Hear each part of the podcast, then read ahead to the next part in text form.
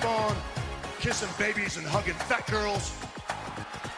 He's alive! Kane is alive, Undertaker! You are a sniveling little suck-up sellout full of suffering succotash, son!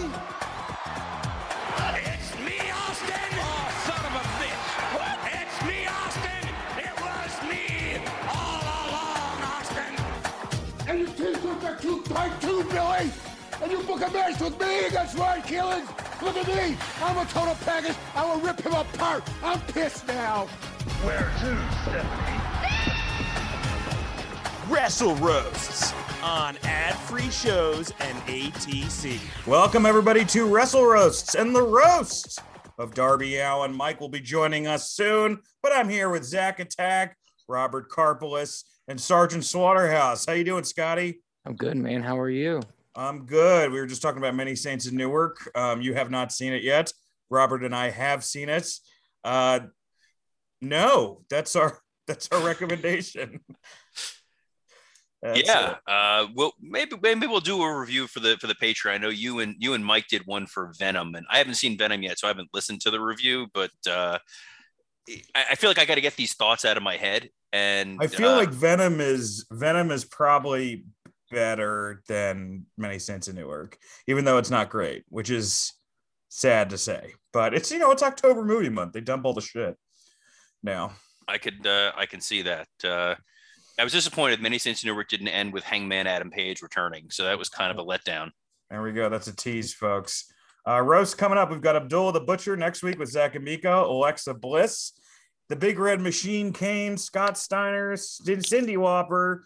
For a $5 Patreon tier, we're doing Halloween Havoc this Monday, 1993. Just watched it. Great show. Then we're off. Then we're doing the Undertaker New Day Netflix horror movie plus fan questions. It's going to be a big episode. Then the roast of Nick Gage, World War III, MLW review, QT Marshall. We're going to do a watch the QT Marshall, the wrestler, off Roaster Ryback, TLC review, Jingle All the Way to... then day one review, Roast to Inoki. I'm going to be for Something to Sports Entertainment. Robert did a Raw review. I did not get to chime in on Raw, but I will be chiming in on SmackDown this week, and you know, maybe probably Raw next week. But I'm not totally sure yet. But I think it's going to be for me SmackDown than Raw. So you can get the t-shirts on both me and Robert's Pro Wrestling Tees page. Leave a 5-star review. Join the YouTube, Facebook, Twitter, Instagram channels and pages, and subscribe to the podcast, guys. And with that, with all the business out of the way, let's get to the bright side of Darby Allin, bright side of the ring. And Mike just joined us. Mike, welcome. Hey, buddy. What's going on?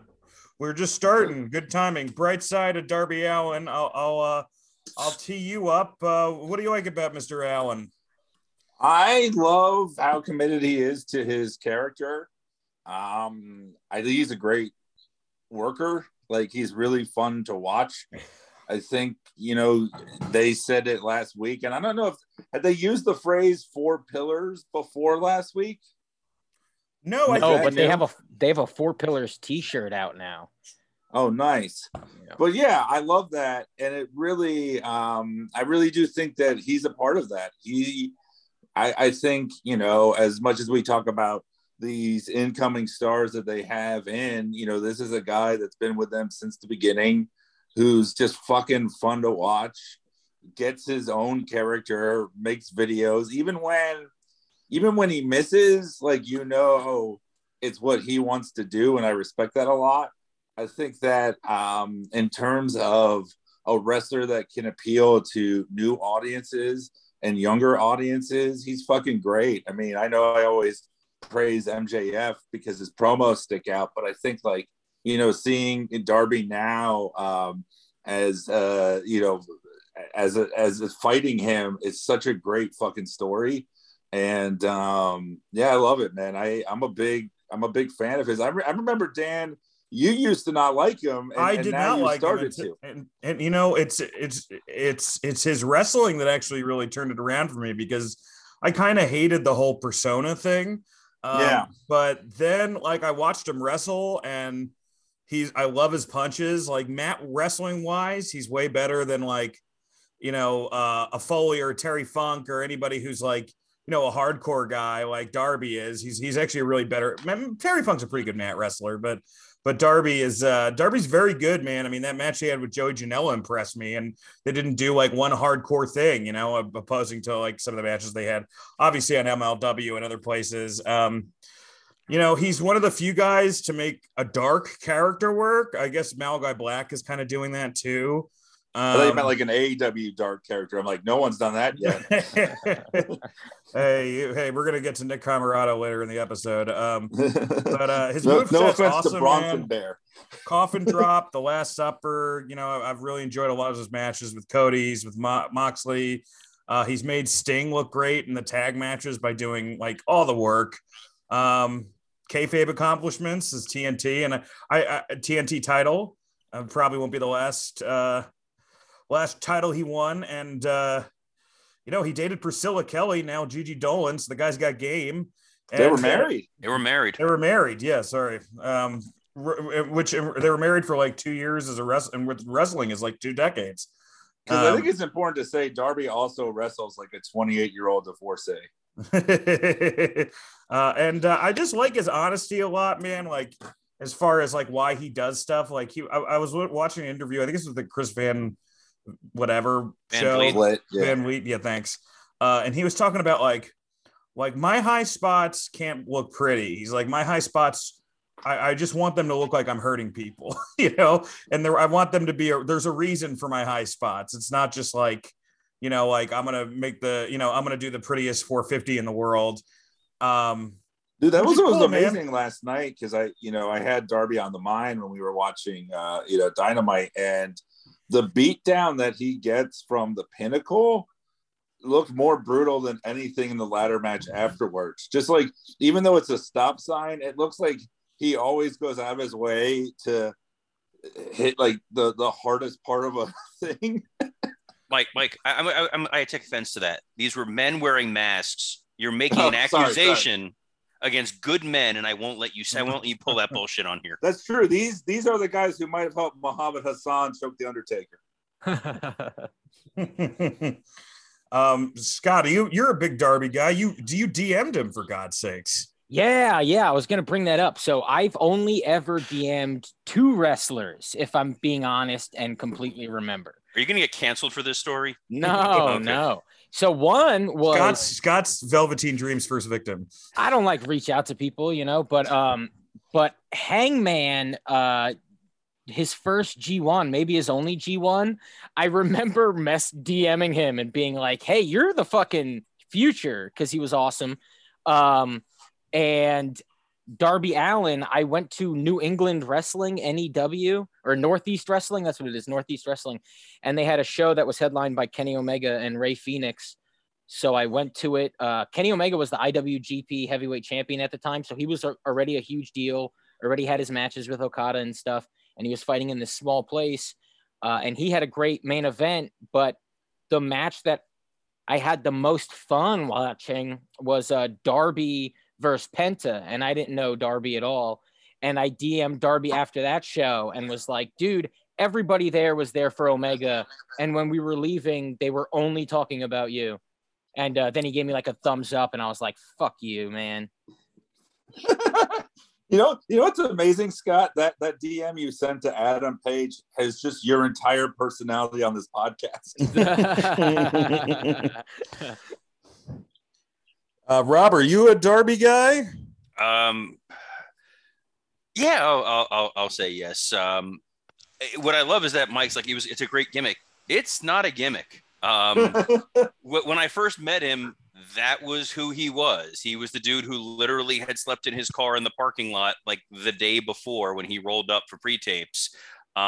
He's a really daring wrestler, and he's a fearless wrestler. We would come up with ideas, and then he would be like, all right, what about this? I'm going to do something 10 times crazier. And we're like, well, we don't want you to die. He's like, nah, fuck it. I'll be fine. And if I die, it'll look cool. It reminded me, there was always those stories that whenever Michael Hayes would get to an arena, he'd look for places for Jeff Hardy to jump off of.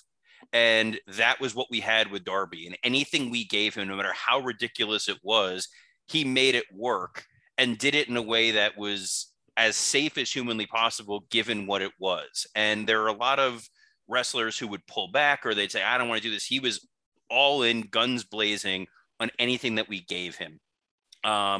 He was also very receptive. Anytime we would do pre-tapes, he wanted to understand every step of the process. How did you guys come up with what this is? How can I improve on this? How can I make this better? What angles are you using to film this? He was a guy who really understood the production end of wrestling, and it comes across in everything that he does in AEW.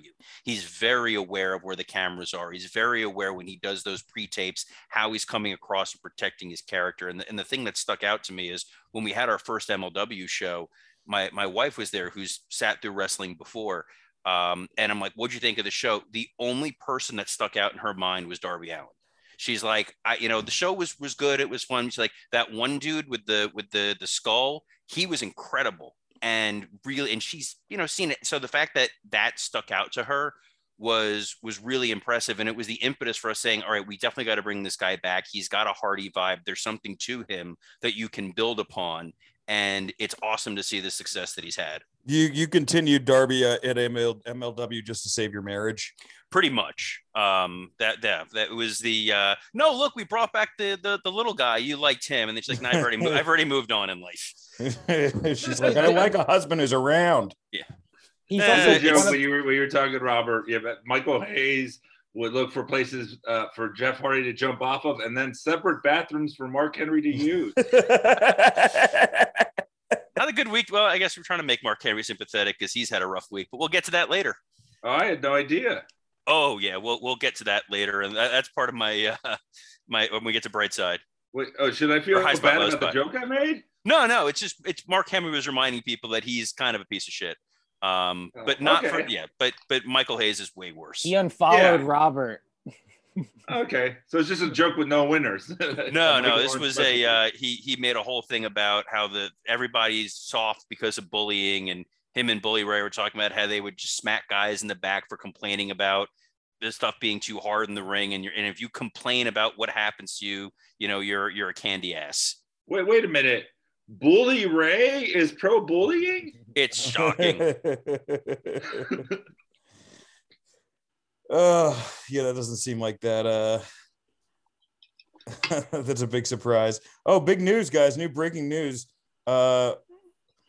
Vince Russo just commented that Tony Khan is a mark. That's the big news, guys. Yeah. Bro. If Tony Khan was a mark, he would have hired Vince Russo. Is there any bigger mark in wrestling than Vince Russo is for himself? Brat for brat. Oh yeah, done. Brat for brat. Yeah. I mean Vince Russo at least has some humility, I guess. Like he apologized to JJ Dillon once. I don't know if Brat's ever done that. I think Brat's apologized. Like, look. I was just, I was having a rough night with Julie, and I was only able to give you a 4.5-star match. Really sorry. Wanted to give you the full 5, but a lot on my mind. I think that you worked a sorry into there to really make it Canadian. Yeah, sorry about that. My crack cocaine brother-in-law. Which one? Yeah, but I mean, Darby's great, man. It is usually like when I hate a gimmick that much, I don't really change on it. And, that guy definitely made me change on it. And with that AEW, thank God for AEW, man, because, Darby said this and it's true. It's like, if I was in WWE, my character would be like constantly jerking off in a boiler room. And he's like, totally right. That's exactly what he would have been in AEW. A very specific thing. What, Scott? He'd be a toilet troll or something. Yeah, he'd be a toilet. Wait. Do they have characters on 205 Live? Darby, they have a. I would love it as Darby is a ghoulie. That's his new fucking gimmick in WWE. If Darby was on it, it would be called 115 Wet. Because that is the amazing thing. The guy is 170 pounds, and when he wrestles, like you just buy it because of the way that he wrestles. I don't for a minute buy that kid is 170. He's a $125 at most. Yeah. Who do you guys have more? Where do you suspend your disbelief the most? Is it when Adam Cole wrestles or when Darby wrestles? Like, so do you think Adam Cole looks more awkward, Mike, than Darby? 1,000%, yes. Because of the way that the character is portrayed, that Adam Cole is supposed to be this like incredible wrestler that goes like 50 minutes and takes all these finishers. Like Darby's a guy, you know, Darby was the perfect opponent for Punk because he takes everything and he can lose and still be over. But Adam Cole's whole thing is I'm the best, and I don't buy that he can beat anyone in a shoot fight. The counter argument to that, because I'm glad you brought this up because I had it in my notes from Dynamite, is during his match with Nick Comoroto, he whips Nick Comoroto off the ropes when Comoroto tried to stop him, and Comoroto went flying. And Nick Comoroto he looks like a Mack truck, and Darby Allin looks like a Matchbox car. And I couldn't for a minute believe that he was going to move this guy, even within the confines of, you know, wrestling world. So Adam Cole is slightly more credible, but then again, I haven't seen him wrestle a big dude in a while. Well, the reason I would say Darby is actually more believable, even though I love Adam Cole, is Darby's moves are so fast. It's like he's a little missile, and they acknowledge that he's kind of reflecting off of bodies. That's how small he is, but it's just at such force, where Adam Cole isn't really doing that. He's just wrestling and really well, and he does cool spots and stuff, but it doesn't come off as like any different than anything. Like Darby is small and he uses his small. It's like kind of like a superhero. It's weird. He's got one end of his own. It's wild. Scott, have you ever seen that movie Brick with Joseph Gordon-Levitt? No, oh no, but does it's like a film noir thing, but like I don't know. It's kind of like how Darby. It reminds me of how Darby fights. You know, yeah. Like little guy who just keeps taking shit and coming back and stuff. The one time that it stuck out a little to me was that the Saturday night episode of Dynamite, I think from last year, the one that Brody won the title, and Darby had like a 2-minute match against a guy named Will Hobbs. And we were all like, that dude looks like a fucking star. Why is he losing in 2 minutes? And then luckily other people saw that too. And because it was like such a quick squash, and you know, luckily, like Will's been in the company ever since. So Nick Comoroto is gonna be main eventing in 6 months, is what you're saying? No, that's no. A Mike Lawrence quote, guys. You can put it on the internet. Nick Comoroto, next AEW TNT champion, the guy that wears napkins. Dude, imagine going back to the locker room and pulling Nick Comoroto's back hair out of your teeth or something. You know what I mean? That guy. Nick Comoroto just looks like the guy in front of the line at the recycling plant. Like he's there, like right on time with the cans. He does have that entrepreneur spirit. Folks, you guys want to get to the roast of Darby Allin? Yeah.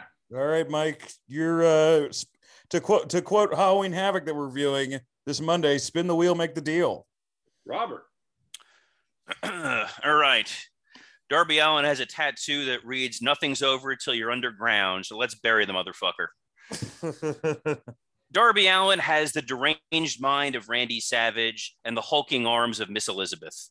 The only thing thinner than Darby's physique are his chances of main eventing WrestleMania. If there was one advantage to Darby being in the WWE, it's that he might actually have a decent meal and catering. Darby used to sleep in his car, while most of his fans still sleep in a race car-shaped bed. Sure, when Darby paints half of his body black and white, it's a statement. But when Roddy Piper does it, suddenly he's a racist piece of shit. Here's my Scott joke of the week. If Kenny Omega is the cleaner, then Darby Allin is the pipe cleaner because he's got skinny arms. Darby Allin is what would happen if Hot Topic had a wrestling school. Not a lot of people know this, and this is true, Darby played football when he was younger. His position, the down marker. In Evolve, Darby Allin wrestled Velveteen Dream. Dream handpicked Darby, but was sad to realize he only looked like an underage kid. Darby looks like the kind of kid Jim Ross would tell to get off of his lawn. But to be fair, Lee Johnson also looks like the kind of kid Jim Ross would say to get off his lawn. Darby was married to Gigi Dolan, who famously threw a used tampon at an opponent. Fans were confused at first because when they saw something small and bloody in the ring, they just assumed it was Marco Stunt. Darby Allin is the perfect wrestler for kids who think Jeff Hardy is just too damn macho. In the end, I was always nice to Darby when I worked with him because I felt like he was the guy most likely to go on a killing spree. And I worked with Chris Benoit. And Teddy Hart. Allegedly. Yeah, Teddy Hart, they never found any of those bodies. Allegedly. Let's all be glad that Robert's alive. Scotty. Oh, shit. All right, let's do this. Darby Allin, starring in Tim Burton's Peter Pan. The hell, his character is like, hi, I'm Johnny Knoxville, and this is Les Miserables? What they don't tell you is Darby's uncle was Ryan Dunn. Da, da, da. He throws caution to the wind and hissy fits when his mom makes him clean his room. Every interaction he's had with the police has taken place on Goosey Night. His Wikipedia is pretty interesting. So, all right. So it says here, he was a skater boy. She said, see you later, boy. That's his childhood. If the Hardys were too extreme, Darby is one idiot.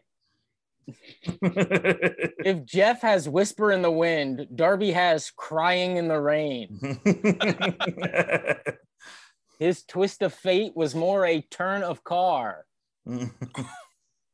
He's a tiny Jeff Hardy. So tiny, I call him the charismatic enema. Huh?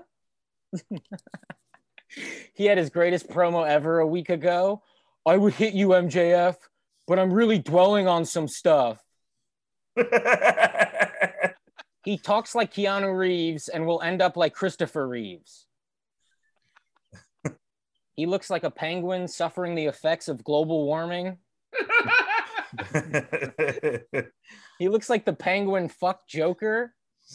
The way playing Mozart while pregnant can make a child smarter, except Darby's mom with being thrown down steps. What do Darby Allin and Teddy Hart have in common?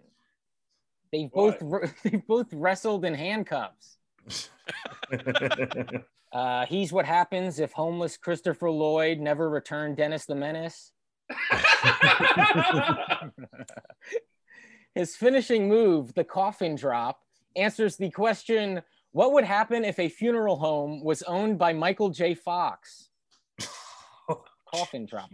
Coffin drop. Christ. He runs away from home and hides under his deck. If he was a school shooter, he'd be a part of the trench coat mafia, except under his trench coat, he'd be sitting atop two other kids' shoulders. He's a perfect example of why we need a TNT belt, and his uncle is a perfect example of why we need a seat belt. He loves skateboarding so much, I wouldn't even call it skateboard. He's skate interested. No. He's hardcore. He's hardcore. In conclusion, there's something poetic about Darby Allin, like every great mime before him. But more than a mime, he feels modern. The new chaplain, a sadness in his sacrifice. He's Dostoevsky meets Rob Dyrdek. A canvas on which, oh, he just lit himself on fire. Guys, Darby just lit himself on fire. All right, then. Oh, man, fucking Christopher Lloyd and Dennis the Menace. Cool. That's like one of the only movies I've seen, you know? You think it's a deep cut, but it's like one of five. It's just a cut. Yeah. Okay, I'll go. Today we're roasting Darby Allin, who got his start as one of the goth kids on South Park. His finishing move should be burn down the hot topper. He was a sad child and would cut his wrist with a razor. Then he realized he could make more money slicing a razor against his forehead. If you had to describe Darby's gimmick in 3 words, it's cry for help. Even though he's really small, he still comes off like a threat because of his face paint and daredevil moveset. Note to Adam Cole, start wearing face paint and use a daredevil moveset. This is my scotch over the weed. A skateboarding pro wrestler, shouldn't his name be Phony Hawk? Oh, man. There are 2 famous coffin drops in wrestling, Darby's finisher and what happened at Yokozuna's funeral. I mean, that's what you get for letting Paul Bearer be one of the Paul Bearers. Was the casket too heavy, Paul? Oh, yeah. He has a tattoo that says, nothing's over till you're underground, and a career that says, nothing's over until Steve Borden comes out with you every week. He's really good at making his opponents look threatening and even better at making Sting look really old by comparison. Fun fact, Sting isn't even wearing face paint anymore. When Sting and Darby come out together, it looks like you're about to see the first father-son school shooting. You got the gun, son? It's showtime! Darby lost his uncle who died in a drunk driving accident because he clearly wasn't as tough as an Uso. Darby was in the car too and has been trying to Final Destination himself ever since. Every one of his matches feels like a car crash. The only difference is his uncle was way better at selling. Oh, Jesus Christ. And finally, this is my favorite thing. This was actually in his Wikipedia. The following sentence. He also took part in collegiate wrestling, but only because he assumed it was professional wrestling. Darby, the difference is collegiate wrestling. In collegiate wrestling, a 170-pound guy like yourself would get fucking killed taking on guys bigger than him. Like, actually killed. Not some fun gothy, I die so I could be born again bullshit. Like, genuinely murdered. Nick Camarado would kill you faster than he kills my interest in wrestling whenever he's on screen. I think Mike just pointed out the next big dream match, which is Darby Allin, Gable Stevenson, folks. That's what we want to see. All right. Darby's what magically appears when Jake the Snake runs out of methadone. He's the kid in grade school who ruins Bring the Class Hamster Home for a Night. Darby's straight edge, which means he chooses to wear this shit. Whenever I see Sting walk in with Darby Allin, he looks like the cool guidance counselor trying to stop the next Parkland. Darby comes from a rough upbringing, but I guess not rough enough to keep him from dressing like DJ at Corpse Bride Rave. He's the biggest badass at a Christian music festival, so the biggest pussy at Warped Tour. He cuts a promo like a 14-year-old giving testimony after a Bryan Singer pool party. He used to sleep in his car. Darby's bottom is Fuego del Sol's top. He looks like he's not afraid of dying, but is afraid of noogies. He appeared in an episode of Sex Sent Me to the ER for having sex with a grandma on a bee's nest, which I thought was how Moolah broke girls into the business. He pulls pranks like setting off stink bombs without anyone knowing, which is also how the Usos will eventually find Rikishi. He looks like zombie Ally McBeal. If it wasn't for AEW, Darby entering the ring with TNT strapped to his waist would have ended in suicide. I mean, without his Party City employee discount, Darby Allin is just better childhood James Ellsworth. His ring entrance videos are what would happen if Calvin Klein had commercials starring circus employees. He used to live off a George Foreman grill at Planet Fitness, or as Nick Khan calls it, catering. He looks like the guy Marilyn Manson hires to protect him from Evan Rachel Wood. If you tattooed drug-free on your knuckles, then you did tattooing wrong. Tattoos aren't supposed to highlight what makes you employable. On my knuckles, drug-free. On my back, college-educated. And good at powder point above my cock. And finally, also, Darby, watching your uncle die doesn't mean that every day is Halloween now. After my uncle died, nobody said, who's the guy paying respects dressed as Buzz Lightyear? And that is the roast of Darby Allin. The roast of Darby Allin, folks. We love you, Darby. Oh, man, that was fun and so much nicer than our... I don't know if you talked about our Alberto Del Rio Patreon roast. I don't think we've ever hated someone more than that guy. It was pretty mean. Some of us didn't have a bright side, which I don't think has ever happened. No. Yeah, it was a real scorched earth compared to Darby that we're just saying looks terrible. Like he's tiny. Yeah. He's tiny and sad. Yeah. And they had to prove that he wasn't the I Like Turtles kid. Well, folks, we're not doing show in hell this week, but we are bringing back my favorite segment of the show, Tales from the Indies with Scott Chaplin.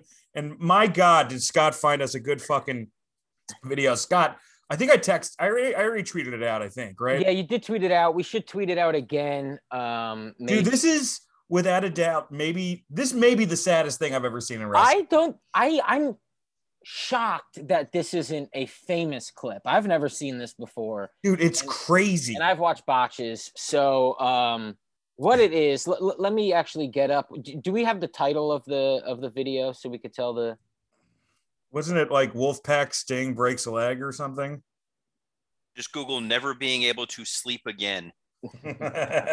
It is called Wolfpack Sting breaks leg at backyard wrestling event. So I did want a Tales from the Indie that involved Darby, but it's all just cool shit that actually works out. Like, yeah, it's reckless and stupid, and you know he's taped to a chair and he dives off of a balcony, and you know he has no way of defending himself if anything goes wrong. There's a lot of stuff like that with Darby, but it all ends up working out at the end of the day. So instead, I chose something that is kind of related to Darby in the sense that the guy coming out is billed as Wolfpack Sting. He's just Wolfpack Sting, which makes you think this isn't even an independent wrestling company. These are just a few drunk guys in their backyard who love watching pro wrestling. And so this guy is introduced as Wolfpack Sting. He walks off a deck, obviously. And the Wolfpack music is playing. And he climbs up to the turnbuckle, poses, lightly jumps off the second turnbuckle. And his legs snap way worse than Psycho Sid's, way worse than anybody's I've seen, I think. To the point where it looks like, you ever see in like sketch shows, like, where they just throw in a dummy all of a sudden, like they, right? Yeah. You know, and yeah. all that is my sketch show reference. They'll like throw Kel Mitchell out of a window and he's just a dummy. This is what it looks like. This is how in no control of his body he has. This looks like he realized that he was like attuned. Like this is like if like Judge Doom was wrestling in Roger Rabbit, because his legs are just fucking rubber bands. So yeah, he did what our brains did, which was like ? Like that's what his body did.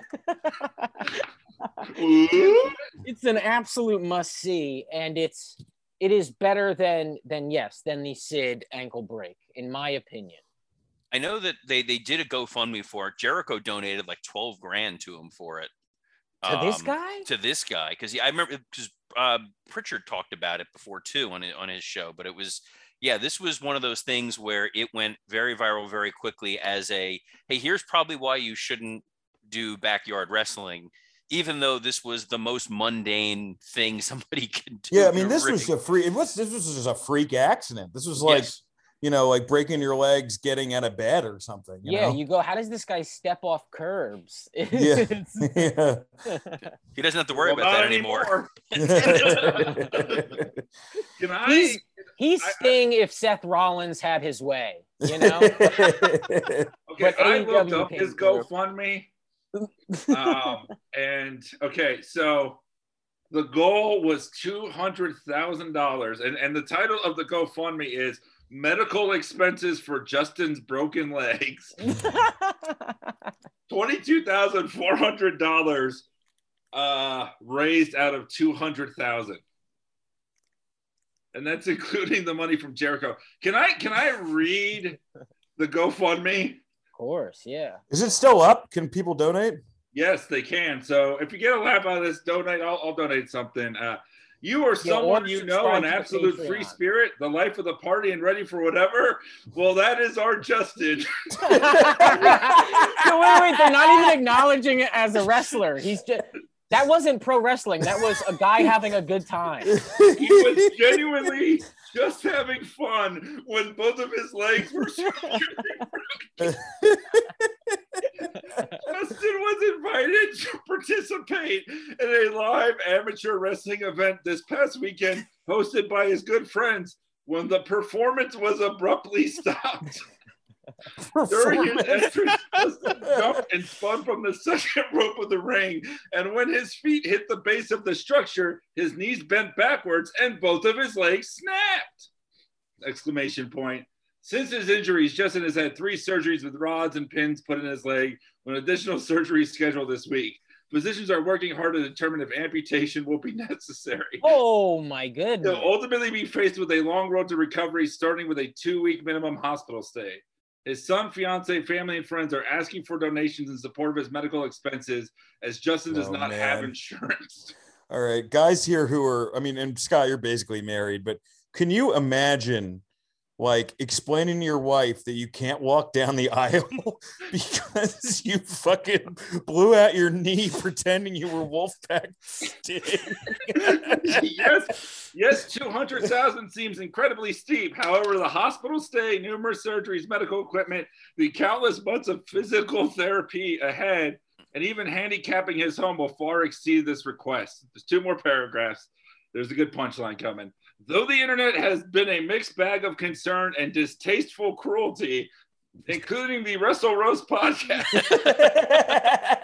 Justin has remained lighthearted in his situation. However, no amount of money will cover the emotional damage he will continue to endure through the aftermath of this horrible accident, so any offerings would help. Justin has been through so much physically in the last few days, on top of a recent custody battle. Oh, no! No! He's hardcore. He's hardcore. Any contributions to alleviate this unfortunate financial burden? At very minimum, we simply ask you to pray for Justin. Oh my god.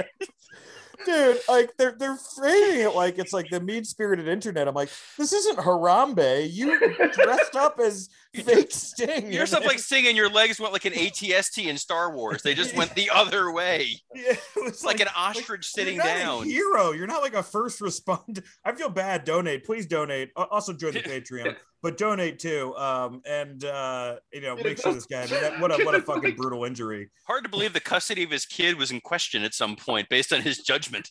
What if the match was to determine the custody of it? Also, Justin's going through the custody battle. Wolfpack Sting is doing too sweet. Dude, he should have changed it and said, like, hey, this was my son's birthday party, and he loves Wolfpack Sting. So I dressed up as Wolfpack Sting. My 9-year-old son who loves 1999 WCW.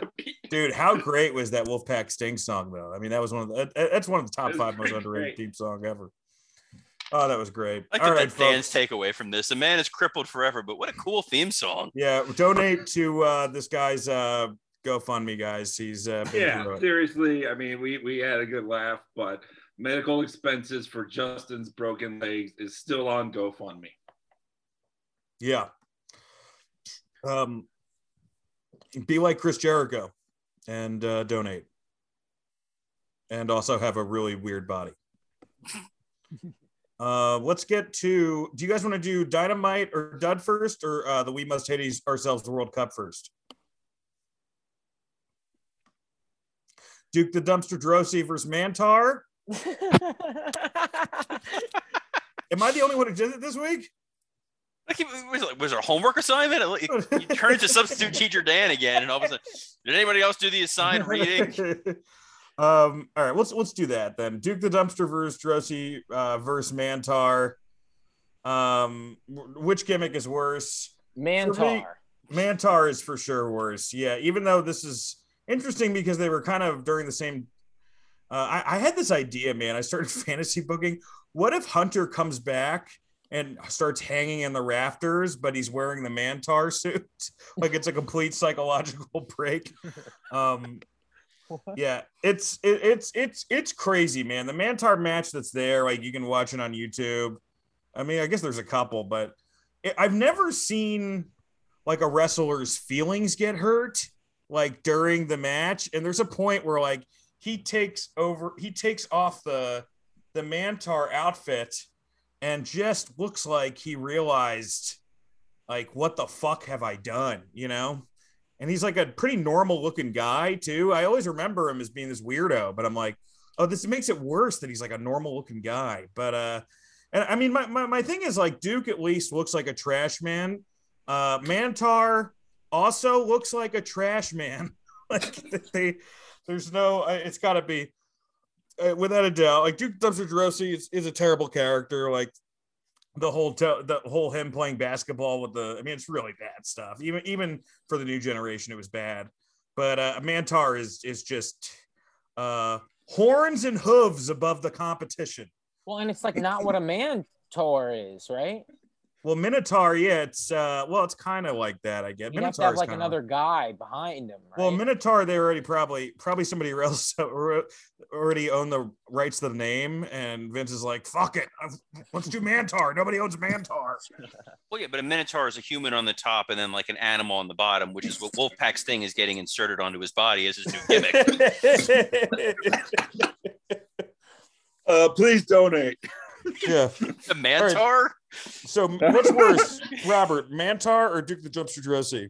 So it's two different kinds of worse, because Mantar looks like Scourge in Thor Ragnarok, like Carl Urban's character. Yeah. But what sucks about the Mantar gimmick is they spent so much money on making that animal head. They spent a fortune on. How much money did they spend on it? It looks like it probably cost them a decent amount of money. That's not something you just throw together. That looks like when they were part of like on the Flintstones, they would go to the water buffalo meetings. That's interesting that you noticed that, because my note was, I think they found the outfit first and they're like, all right, we just need a character for it. You know, it was something Patterson had in his garage. No one asked why he had that. The Duke the Dumpster Drosy thing, I feel bad because he had potential because of his size and his look, that he could have been something, and instead they just kind of gave him this stupid gimmick, but he made the most of it. Mantar, he couldn't walk around wearing the thing on his head, and then when he took it off and wrestled, he was terrible. So I feel like it has to be Mantar, but I just feel bad for Duke Drosy because he never got a fair shot. They just gave him a really, shitty gimmick. Well, the other thing about a gimmick like that, though, is kids are afraid of garbage men. There's videos online of kids waving at garbage men kindly, but I remember as a child thinking they were like monster people, to like deal with, you find out they make good money and stuff. And Scott, you're from New Jersey, where the garbage men are monster people. Yeah. And it was a time of like, don't talk to strangers, like your neighbors could be vampires. This was like around that time where like that was going on in movies and stuff. And you go like, yeah, a garbage man could try to beat the shit out of him. Scott grew up in an episode of Erie, Indiana. Yeah,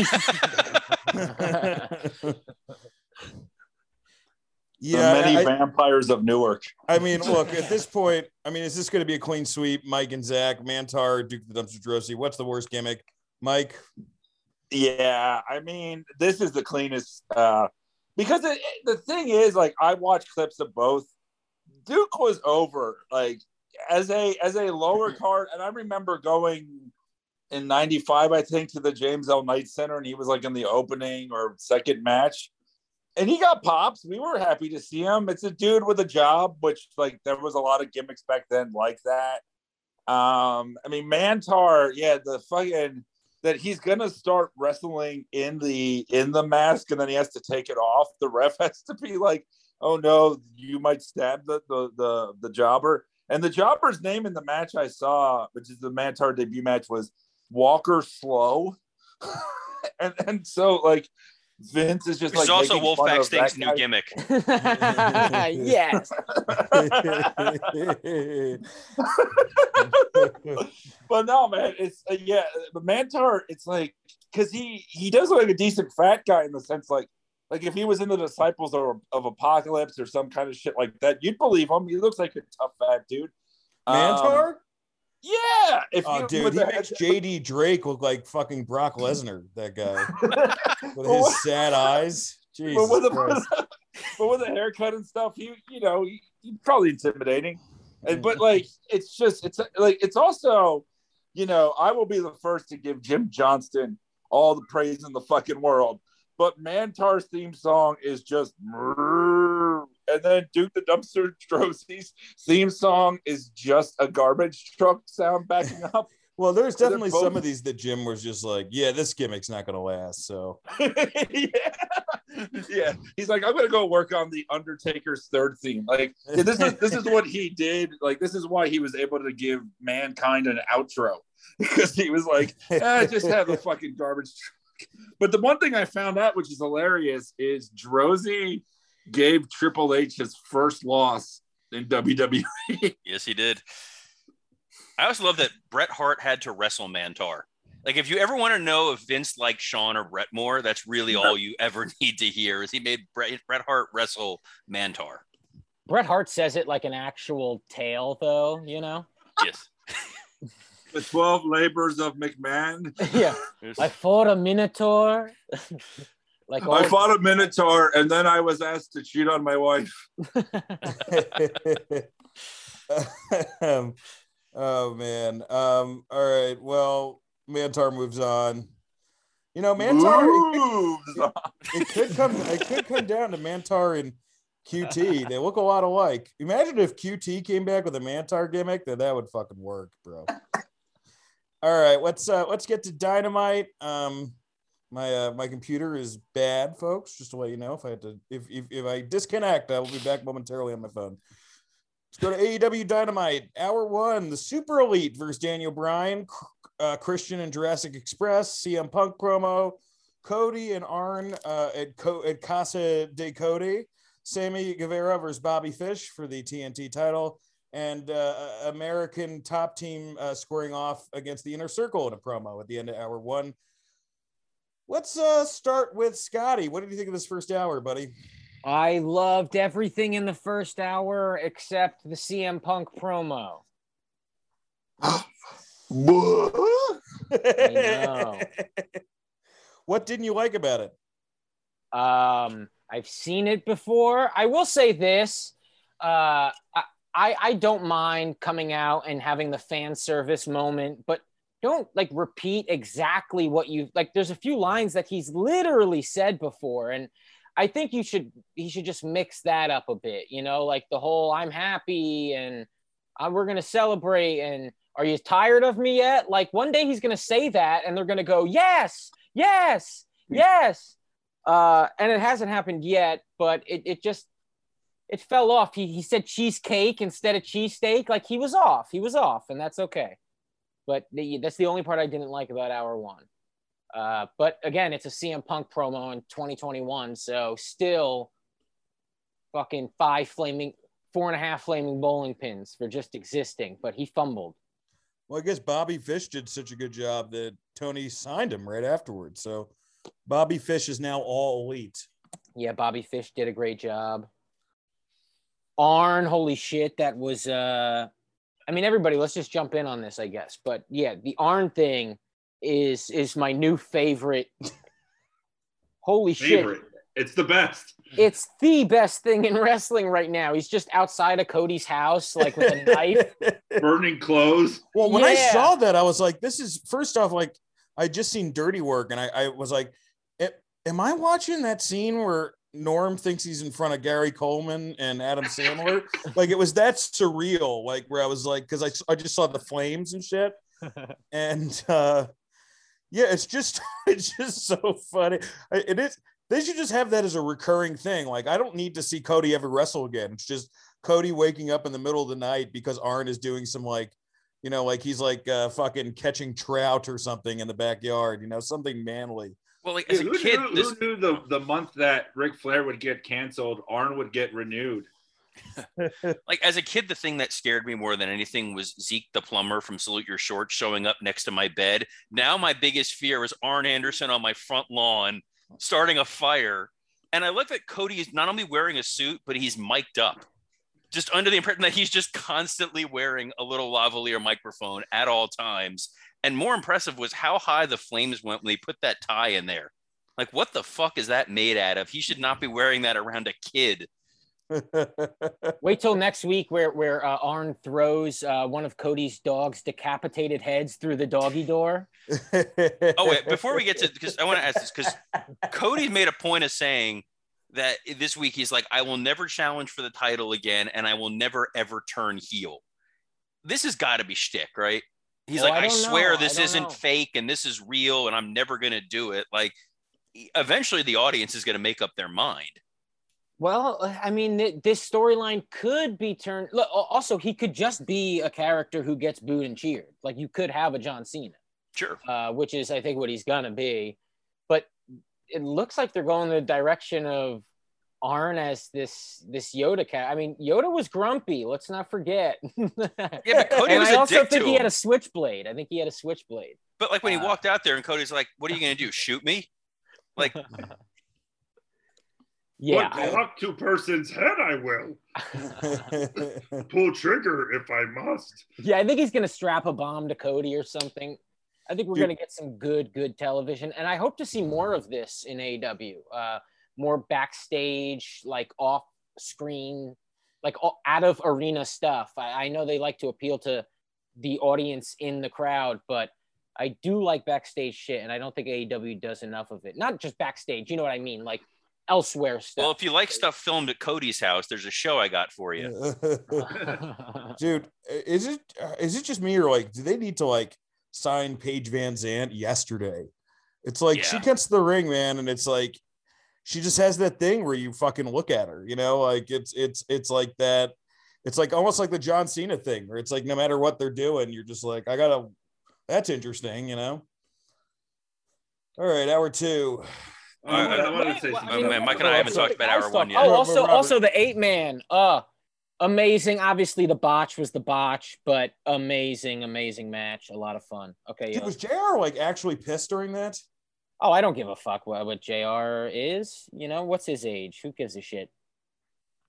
Robert, what did you think about this first hour?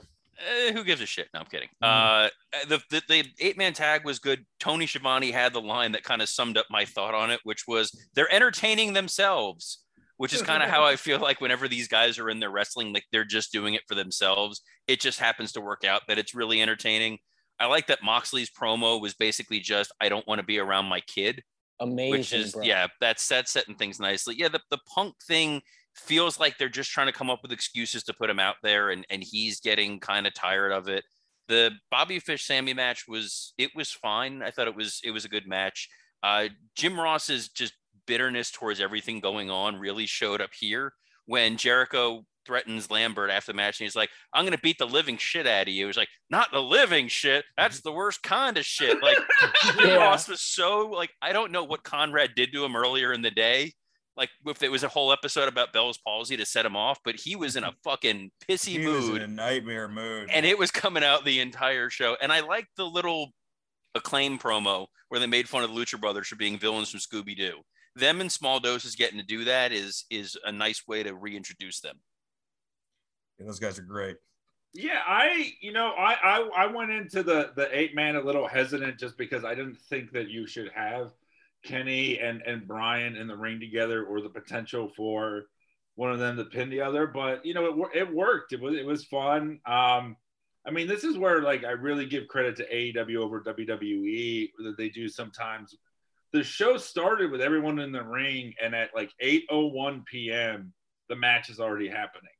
And, you know, like, I think sometimes showing the television audience those entrances and those pops is really important, but I don't think you need to do it every single week.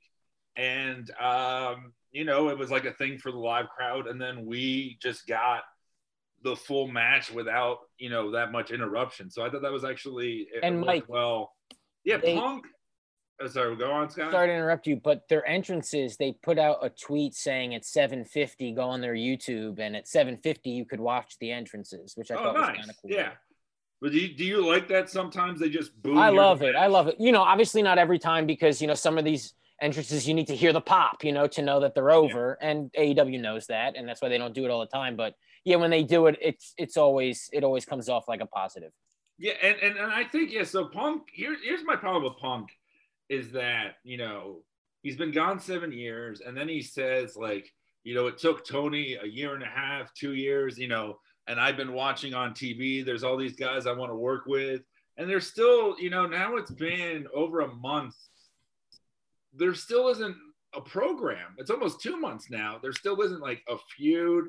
I have no problem with him wrestling Danny Garcia on Rampage, but I don't need him to come out for 5 minutes and tell the audience that one sentence of information. It's a waste of time, especially, you know, the ladder match ends up getting rushed. And it's like, I really do feel like the network is insisting that he's there every week. They saw that opening Rampage pop, and he's like, he's got to be on every show. He's got to be out there or on commentary.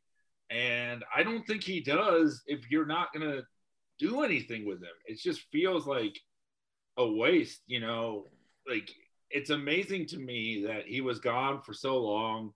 We wanted him back, and now it's like I'm already sick of him in this iteration. Like, I want to see him. But I will say this: I think long term, this is the best decision they've made, because a thing about Punk is you want to root for him, but his character is so based on like working hard and being actually good. Like, his character is him as a person, and you can't just throw him into the limelight because now he's a guy who showed up, and what's the difference between him and fucking Dave Bautista and The Rock or this and that? And so it's, when he does get there, you want it. You're starving for it when he finally fights an Omega or a Bryan. It's something you're begging for. Otherwise, you know, you come early and fucking go home. Now he's, you know, he's going to work with these young guys, put guys over. It's something so different. It's so unlike everything he's claimed he's hated, like the Hulk Hogan types and the Triple H types. He's the opposite, and he will get there. And, yeah. Because you can't disagree. It's a fact, you fucking jerk. Yeah. Oh, good. We've reached that part of the episode. Yeah, no, but I disagree. Scott was being too respectful. Yeah. He's still taking TV time from those guys. Like, it's just a waste of time. No. To Mike's point, there were storylines to pivot him to. You know, he beats Hobbs. You have Ricky Starks. You could continue the Punk going against Team Taz, and him and Ricky Starks would be a fun match or a fun story to tell. Instead, it's just, all right, I'm going to pick you, and I'm going to fight you, and that's your prize is you get to wrestle me. I think we want to see him sink his teeth into something rather than just, I'm out here because I need to come out and wave at the crowd. Well, and that's coming, and it's definitely going to be MJF. And I think a part of that is MJF beating Darby or doing whatever to Darby.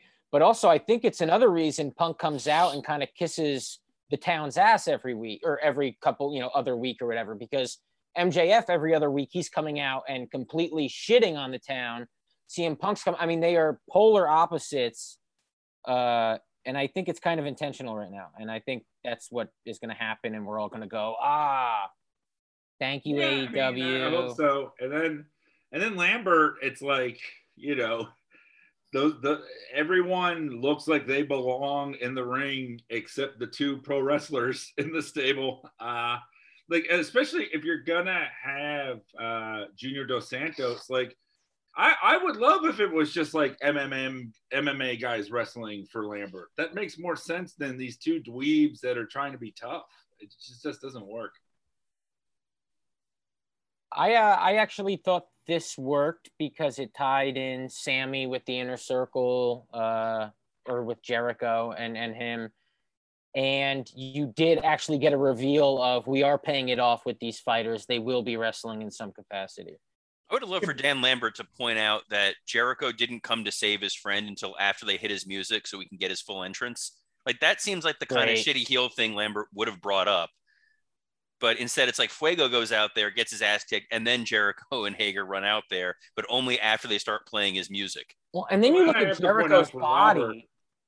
For Robert and me, I think this stuck out when he was like, we're in this shithole Philadelphia, but next week we're going to be in my home of South Florida. It was, you know, the problem with this feud for me is, like, the match you want to see is Jericho Masvidal, and I don't know if they can pay it off. I mean, I don't know what contract, you know, Jorge is under with UFC. That's the real match. So I do want to set up just for further disappointment, because they called Masvidal the world's most dangerous bodyguard. Is this how are they going to bring back Tyson to be in Jericho's corner? No. Oh, hell yeah. Since he's part of the inner circle, I mean, I'm sure he wouldn't mind going down to Miami. Also, don't you think, like, Jericho is only qualified to fight Dan Lambert? Also, you know wrestling's fake, because if he really had to run out of nowhere from backstage, he'd be chewing as he ran out. He's got, like, one of those Lady and the Tramp spaghetti trains. He, like, soaks up real fast. Yeah. Is Fuego in the inner circle now? No. He's just Sammy's boy. So Sammy's vlog is like Marco Stunt and all of his real friends. And then, you know, the show is the inner circle, I guess. No, he's the Aldo Montoya of the clique for the inner circle. Yeah. All right, hour two. The TBS title introduction. Darby Allin versus Nick Comoroto. Dante Martin promo for an open challenge. And Dan's computer died. Dan's gone. His computer died. Dan's gone. Okay, so let's, I guess, continue. Malachi Black got him. So I've got my notes up just in case. Ricky Stark's promo calling out Cage. Shida versus Serena Deeb for the 50-match trophy. Darby gets beat up by mystery assailants that certainly were not MJF. Lio Rush promo, Britt Baker promo, and then the casino ladder match. Thank you. Man, in the main event. So that was hour two. I don't know who you want to start with, Dan. So much great shit in this hour. Do we yay or nay, boys? Well, it's a yay for me, but it'll be interesting to see let's start with the main event first. What did you guys think of the match? What did you think of who went over? Scott, let's start with you. Oh, man. Okay. So I'm not crazy about ladder matches, let alone ladder matches involving many people.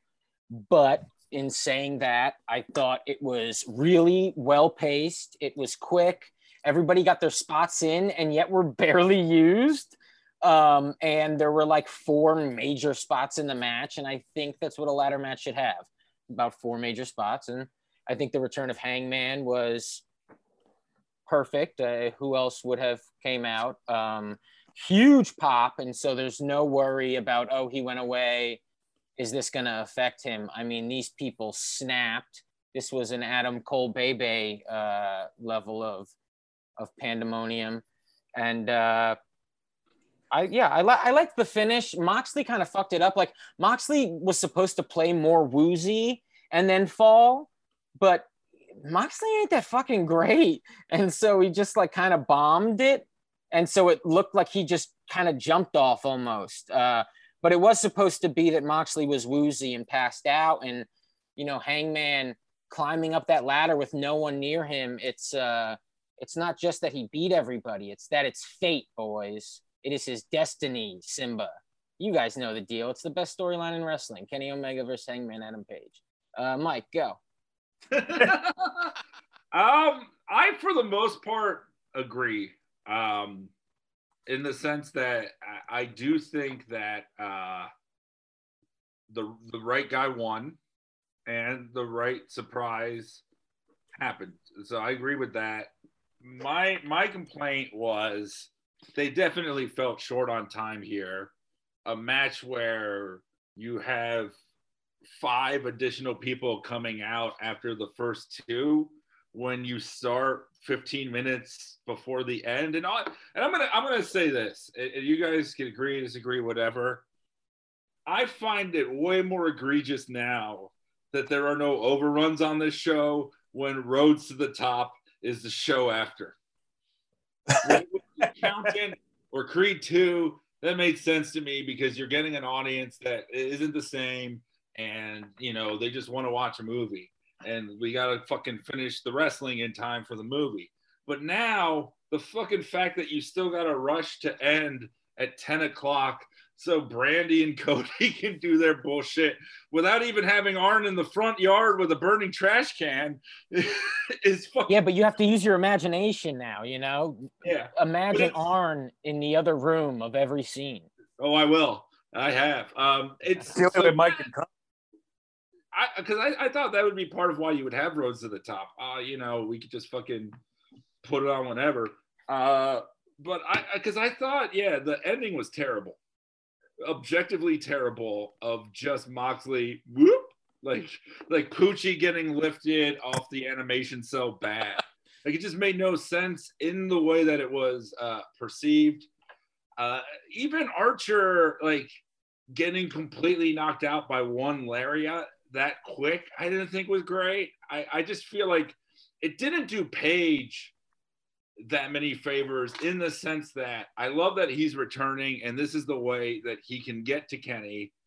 He should have just earned it a little bit more. It should have just been more of like a fucking fight, and because of their timing issues, it wasn't.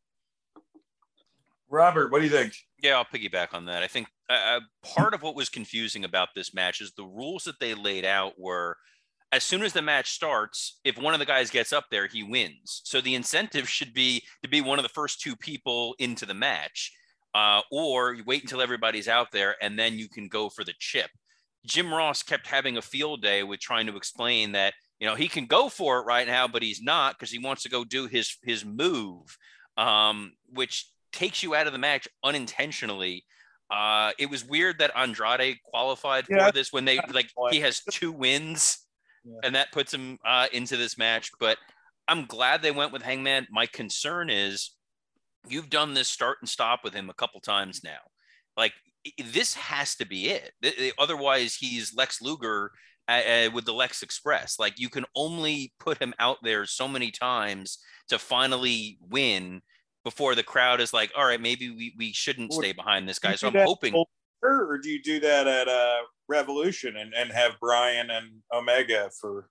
That's the other thing. It's like, you're giving Hangman this shot when what everybody wants to see right now is Danielson against Omega. Even during that match, they're holding off on Danielson Omega. Yeah, but I think you want to see Danielson take the title from Omega. No, who fuck wants that? That was the whole story of the 8-man tag at the beginning of the match, at the beginning of the show. So I feel like there's people who do want to see that. Otherwise, when they fight again, it's like, well, what are the stakes in their rematch? I want to see these guys wrestle. They're the 2 best wrestlers in the world. They are, but I feel like you want to have that main event for the title and eventually get to Hangman Page winning it. I'm just hoping they don't... Hangman could be hesitant with it. You know, it could be like a Money in the Bank type thing where it's like in the future. It could be that, but they I guess they have to explain the rules for it, and then it's like, well, why is Hangman now in a better mental headspace to go after the title than before when he had a baby. Vanished? Well, but I was in a clip during Roads to the Top. Yeah. He had a baby. No, I know he had. I know it was a baby thing, but not the Elite's idea of a man. You know, he started a real family. He's not chasing titles. You know. AEW, it's just a race to see who can spend the least amount of time with their daughter. You know, Hangman, Cody, Moxley, it's just who can hang out with their kids the least. That's the real EVP. And that's why Jake Roberts was there, to teach them all how. Who was Lance Green of the Ring, by the way? Who was that guy? I don't know. Somebody Jake found on the side of the road. I'm guessing we don't have Jake because of travel, right? And I thought we had Jake last night. We had Jake last night. Yeah. Oh. I didn't even notice. Oh, also the Serena Deeb match I thought was so cool, having Sheeta lose. It was good, yeah. that was, yeah, I just thought that was so much fun. I got really into that, and the crowd was really into it. I love how somebody online has already ruined the TBS title by pointing out that it looks like it says hose instead of TBS, and now I can't unsee it. Oh no! So they need to adjust that. And that if that was good enough, JR sitting down with Darby and then starting like, I see it's a casual Wednesday. That was a joke. Like something happened to poor Jim Ross, and it's got to come out. But he was here's what happened, Robert. Guy. Okay, I went to Chick-fil-A, and they didn't have my fucking Chick-fil-A sauce. Yeah. It's like, that's the name of the fucking restaurant. How you going to be Chick-fil-A without my Chick-fil-A sauce? The Lio Rush thing, the Dante Martin thing. I love all of that. I was just going to say, the Dante Martin Malachi Black thing was fucking awesome. They've nailed this character so well, and Dante Martin's the right guy to go in there and get his head kicked off.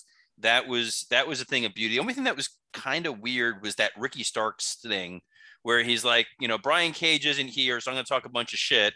And then Brian Cage was there. It was just Cage's wife that everybody keeps talking about. She like was complaining about his booking on Twitter or something. Yeah, she was complaining that he's underused and all of that. And I mean, he is, but we know why. He's not great. And I will say I did read the Rampage spoilers. I don't know if you want me to say them or not. Does Danny Garcia go over? But regardless, I do hope that the fucking Team Taz shit is done after this week. It's been going so long, and I want to see Ricky feud with someone else. The guy's really talented. Oh, how excited are we for QT Marshall versus Sting? I mean, dude, that's your main event for the next pay-per-view, right? You could hear a pin drop in that arena. That's how powerful that moment was. Dude, when his tummy stuck out, when he took that... When he took that scorpion death drop and that little tum-tum stuck out. That was so funny. And then I did love Sting no-selling his cutter. Yeah. On the week, QT shirt comes out, no less.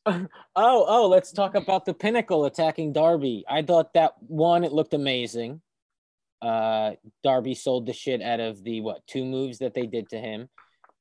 And also, I thought it was very funny that it was obviously them and everyone was acknowledging it, but it is like a legal thing and a way for MJF to just be like, no, it wasn't, even though it was. It's just a good time. Sean Spears is a decent cameraman, so at least he's got a good career when this finally bottoms out. I do love that he steals the camera, but the cable puller is still behind there feeding the cable. That was one of the best. Like, that dude is committed to his job. I don't care who I'm working for, man. As long as the check clears.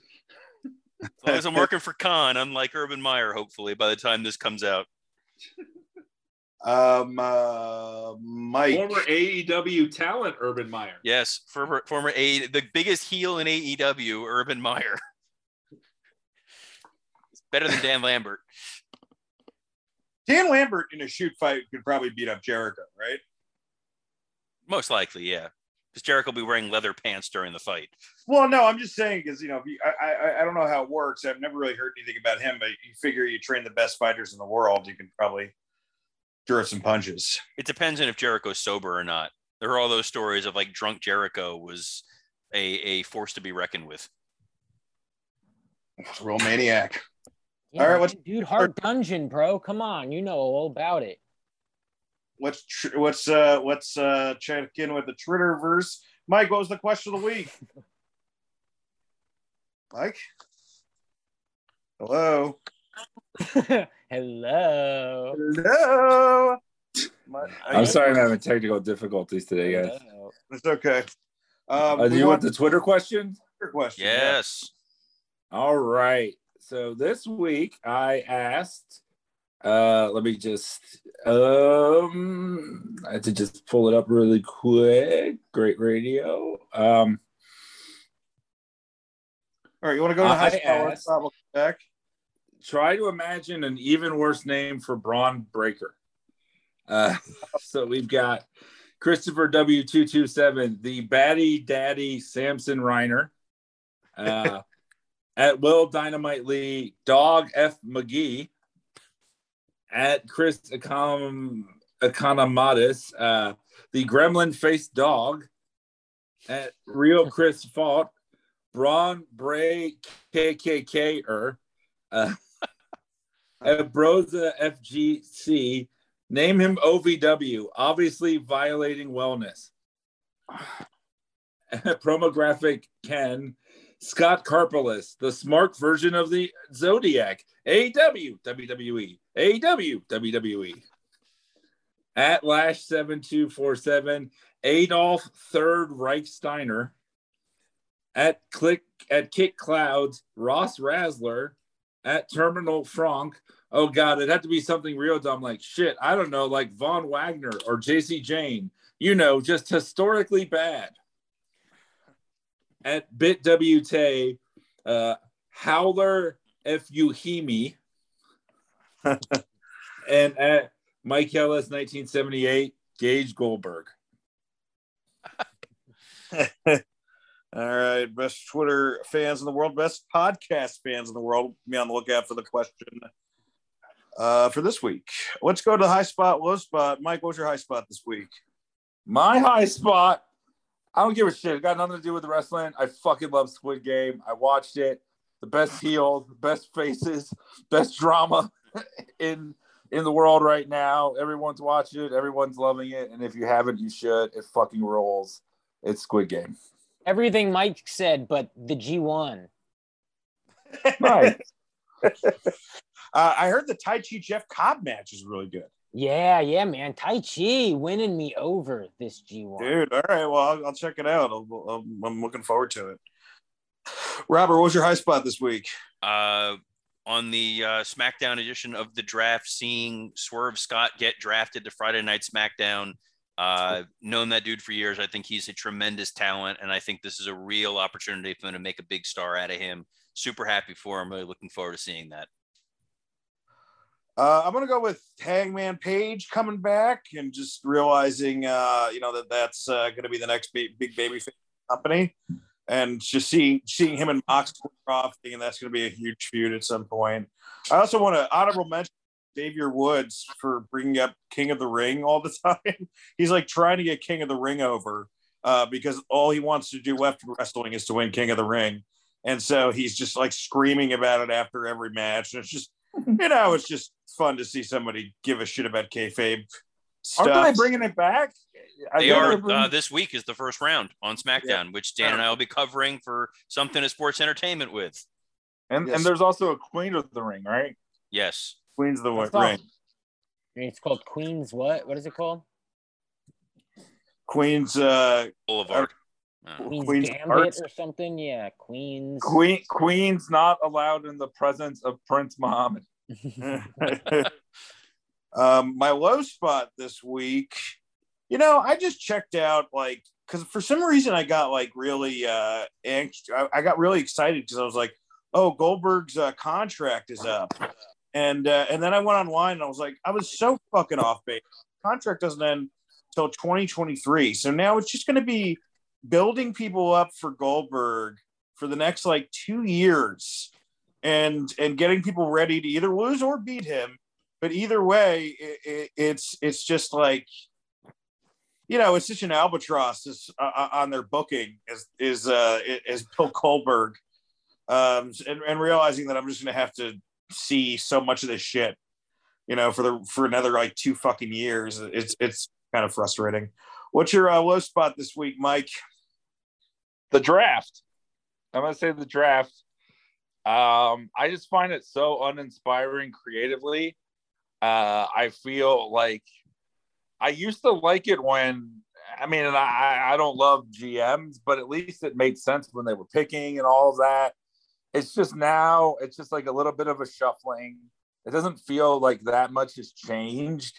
And I would prefer, I'm excited about Gable Stevenson and Swerve Scott and the debuts. I maybe I'm a traditionalist of the last 10 years of wrestling logic, but the post-WrestleMania, Raw is where you should do debuts or just within storylines. Like I just, the whole draft thing, well, now they're in this. company.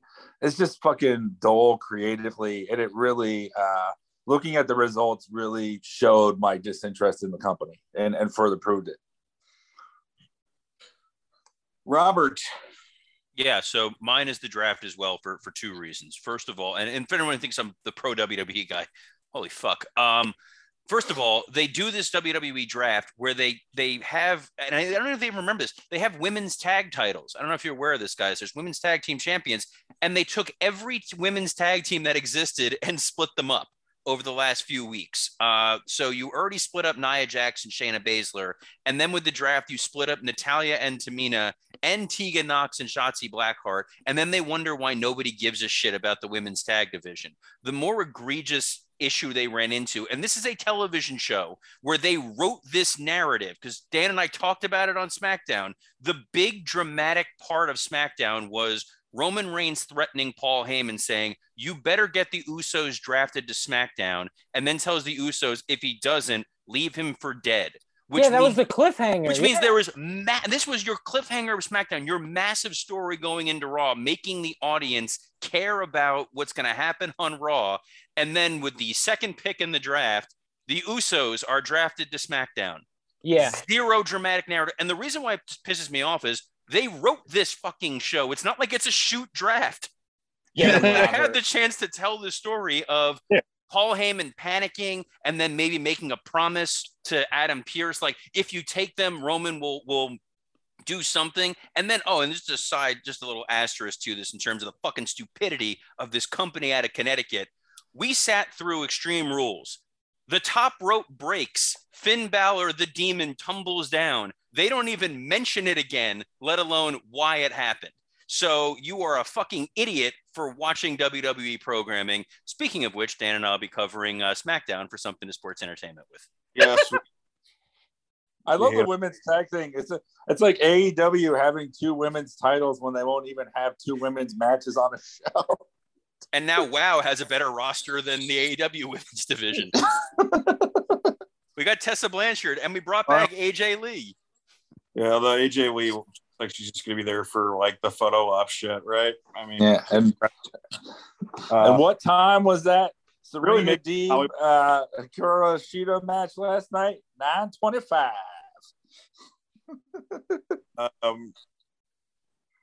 Yeah, it was. I don't know. The draft was, you know, I wasn't really. I mean, I wasn't shocked by anything. It was just kind of like, it did help ratings, I guess. You know, I mean, that's the one thing that you can say about it, but it does all feel very, very hollow. Also, the weird Mandela effect thing is his name is Gable Steveson, but everyone calls him Gable Stevenson. They did it on TV. Dan did it. Mike did it. I've done it before. It's the weirdest thing where, like, the dude just needs to change his name. His name is Gable Stevenson. Your parents fucked up. Well, they don't just unnecessarily change names in WWE. Of course not. But, hey, good news. Karrion Kross is still on Raw, guys. And good news, Elias is still missing. That's right. Fuck. They really are doing anything with that storyline. That's so crazy. I don't know if you guys see the Scott and Mike. You don't watch Raw, but Elias, like for a couple weeks, he was taking the acoustic guitar and destroying it in a cemetery, and you know, Elias was being reborn, or Elias was dead, or you know, it was this whole thing. Like we were about to see this metamorphosis of the Elias character, and then they just completely fucking dropped it. That's it. Nobody. I don't know. I mean, are they saving it, or is this just? Saving it? Yeah, they're going to pay off the Mojo Rawley with blue face paint too. Well, this kind of ties in with my low spot, which is doing shit that makes no sense. Happy Corbin was working, and maybe he still does, but we'd be wrong for liking him now because he has a sidekick named Madcap Moss. Who Dan likes. I kind of like. What the fuck, dude? I like Madcap Moss. Dan loves like a con artist magician. Yeah. Well, what do you think we do for a living?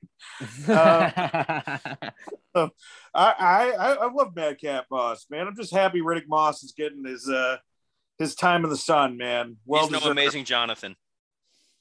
it was, I don't know, man. I just think Madcap Moss was kind of fun, you know? But really I don't know. It's, you know, I have to always like everything or else I start breaking down at department stores and stuff. So as long as you bring a mask. You don't like Madcap Moss, Robert? I'm happy that they're doing something with him. It's it seems like an unnecessary addition to what seemed like it was almost working with Happy Corbin. Yeah, it's a weight on Corbin. God damn it. Mike, do you like Madcap Moss? I don't know who this is. I guess Riddick Moss. And man, yeah. You know what? I don't want you to fucking break down at a sale. So I love Madcap Moss. I think it's kind of fun. It's like a fun sports entertainment-y thing. I like you think he's going to Zales. If it keeps you two steps from the edge, then I love Madcap Moss. He's dressed like an Abbott Brothers wedding, you know, like it's real bizarre. And he just tells hacky jokes, so it's fun. I guess that is a low spot. I can't believe that. Scott. Good time, Madcap Moss. Wait, he dresses like an Abbott brother and tells hacky jokes. But Dan, is it just you as a wrestler? No, Madcap has a beard. Oh, wait. Lawrence. Zach. Oh, wait, before we get to plugs, folks, let's look at next week. We got Rust of Abdullah the Butcher, which we believe Zach Amico will be joining us, although with our recent run of guests. Oh, look, Kevin was here, so there you go. Yeah. Oklahoma and TL Hopper in the We Must Hate Ourselves World Cup. For Show and Hell, we're going to do Abdullah in a box versus Abdullah on a chair, which is more memorable, I guess. I don't know. What does that mean? Well, there's a debuted in WCW just staying out of a box. It's like a minute clip. And then he was also at War Games. Oh, no, the Chamber of Horrors, right? Chamber of Horrors, yeah. It's him at a bar mitzvah. Awesome. Yeah. Combined, the clips are like 4.5 minutes. So nice. Then we're also going to be doing Dynamite or Dud, obviously. And High Spot, Low Spot. We're going to be covering Halloween Havoc 1993. That comes out on Monday. It's a really great show. Really crazy show. And we're going to be, Robert and I are going to be covering SmackDown this week. Oh, I'm actually going to have to do SmackDown next Friday for something to sports because I have something Monday. So I'll be doing SmackDown the next 2 weeks. And everything I said before about, you know, please, you know, join the Patreon. It really is the best Patreon deal out there. And keep supporting the pod, guys. Scott? Ditto. And also Scott_Chaplin on Instagram and Twitter. Mike? Yeah, the Patreon is fun. Dan just like texted me, want to talk about Venom, and we talked about Venom for like an hour. So we sometimes will just put fun, weird shit like that on there. It's a good deal. And the Facebook group, a lot of creative, funny posters, a lot of funny memes and shit on there. I saw today on our Facebook group that there was a Vice documentary about the GameStop thing. And one of the people they interviewed was a GameStop manager named Chris Benoit. So, if you like our weird dark humor, you know, it's a fun place to go. A lot of people post fun, weird shit on there. You know, Robert, I just thought for the next, I mean, we're doing SmackDown this week, but for next week, do you want to just do Many Saints in Newark on Something to Sports? Yeah, we can do that too. I'm sure my vitriol will still be there by the time we get to it. Yeah. Well, maybe we should talk about it on we'll arrange a time. Yeah. Robert, what do you want to promote? Watch this little show called Saturday Night Live. Mike Lawrence contributed some jokes to it. It was cool to see his name in the credits. They need all the help they can get. Nice. Go find old episodes of Garbage Days with Brendan Sagalow. I heard it was a really good podcast, and then you can follow me on Twitter at WW Creative _ISH. Somehow not about Duke the Dumpster Drozd. Yes. I'm sorry, Robert. I talked over you. What was the? No, that was more important than what I was saying. That was good. And Zach, you guys won't be doing Dynamite or Dud next week because it's Saturday Night Dynamite next week. Oh, that's I right know, from Miami. I'm so sad. Oh wow! All right. And, well, we'll flip it out. And wash your hands. Wash your hands, guys. Have a good one.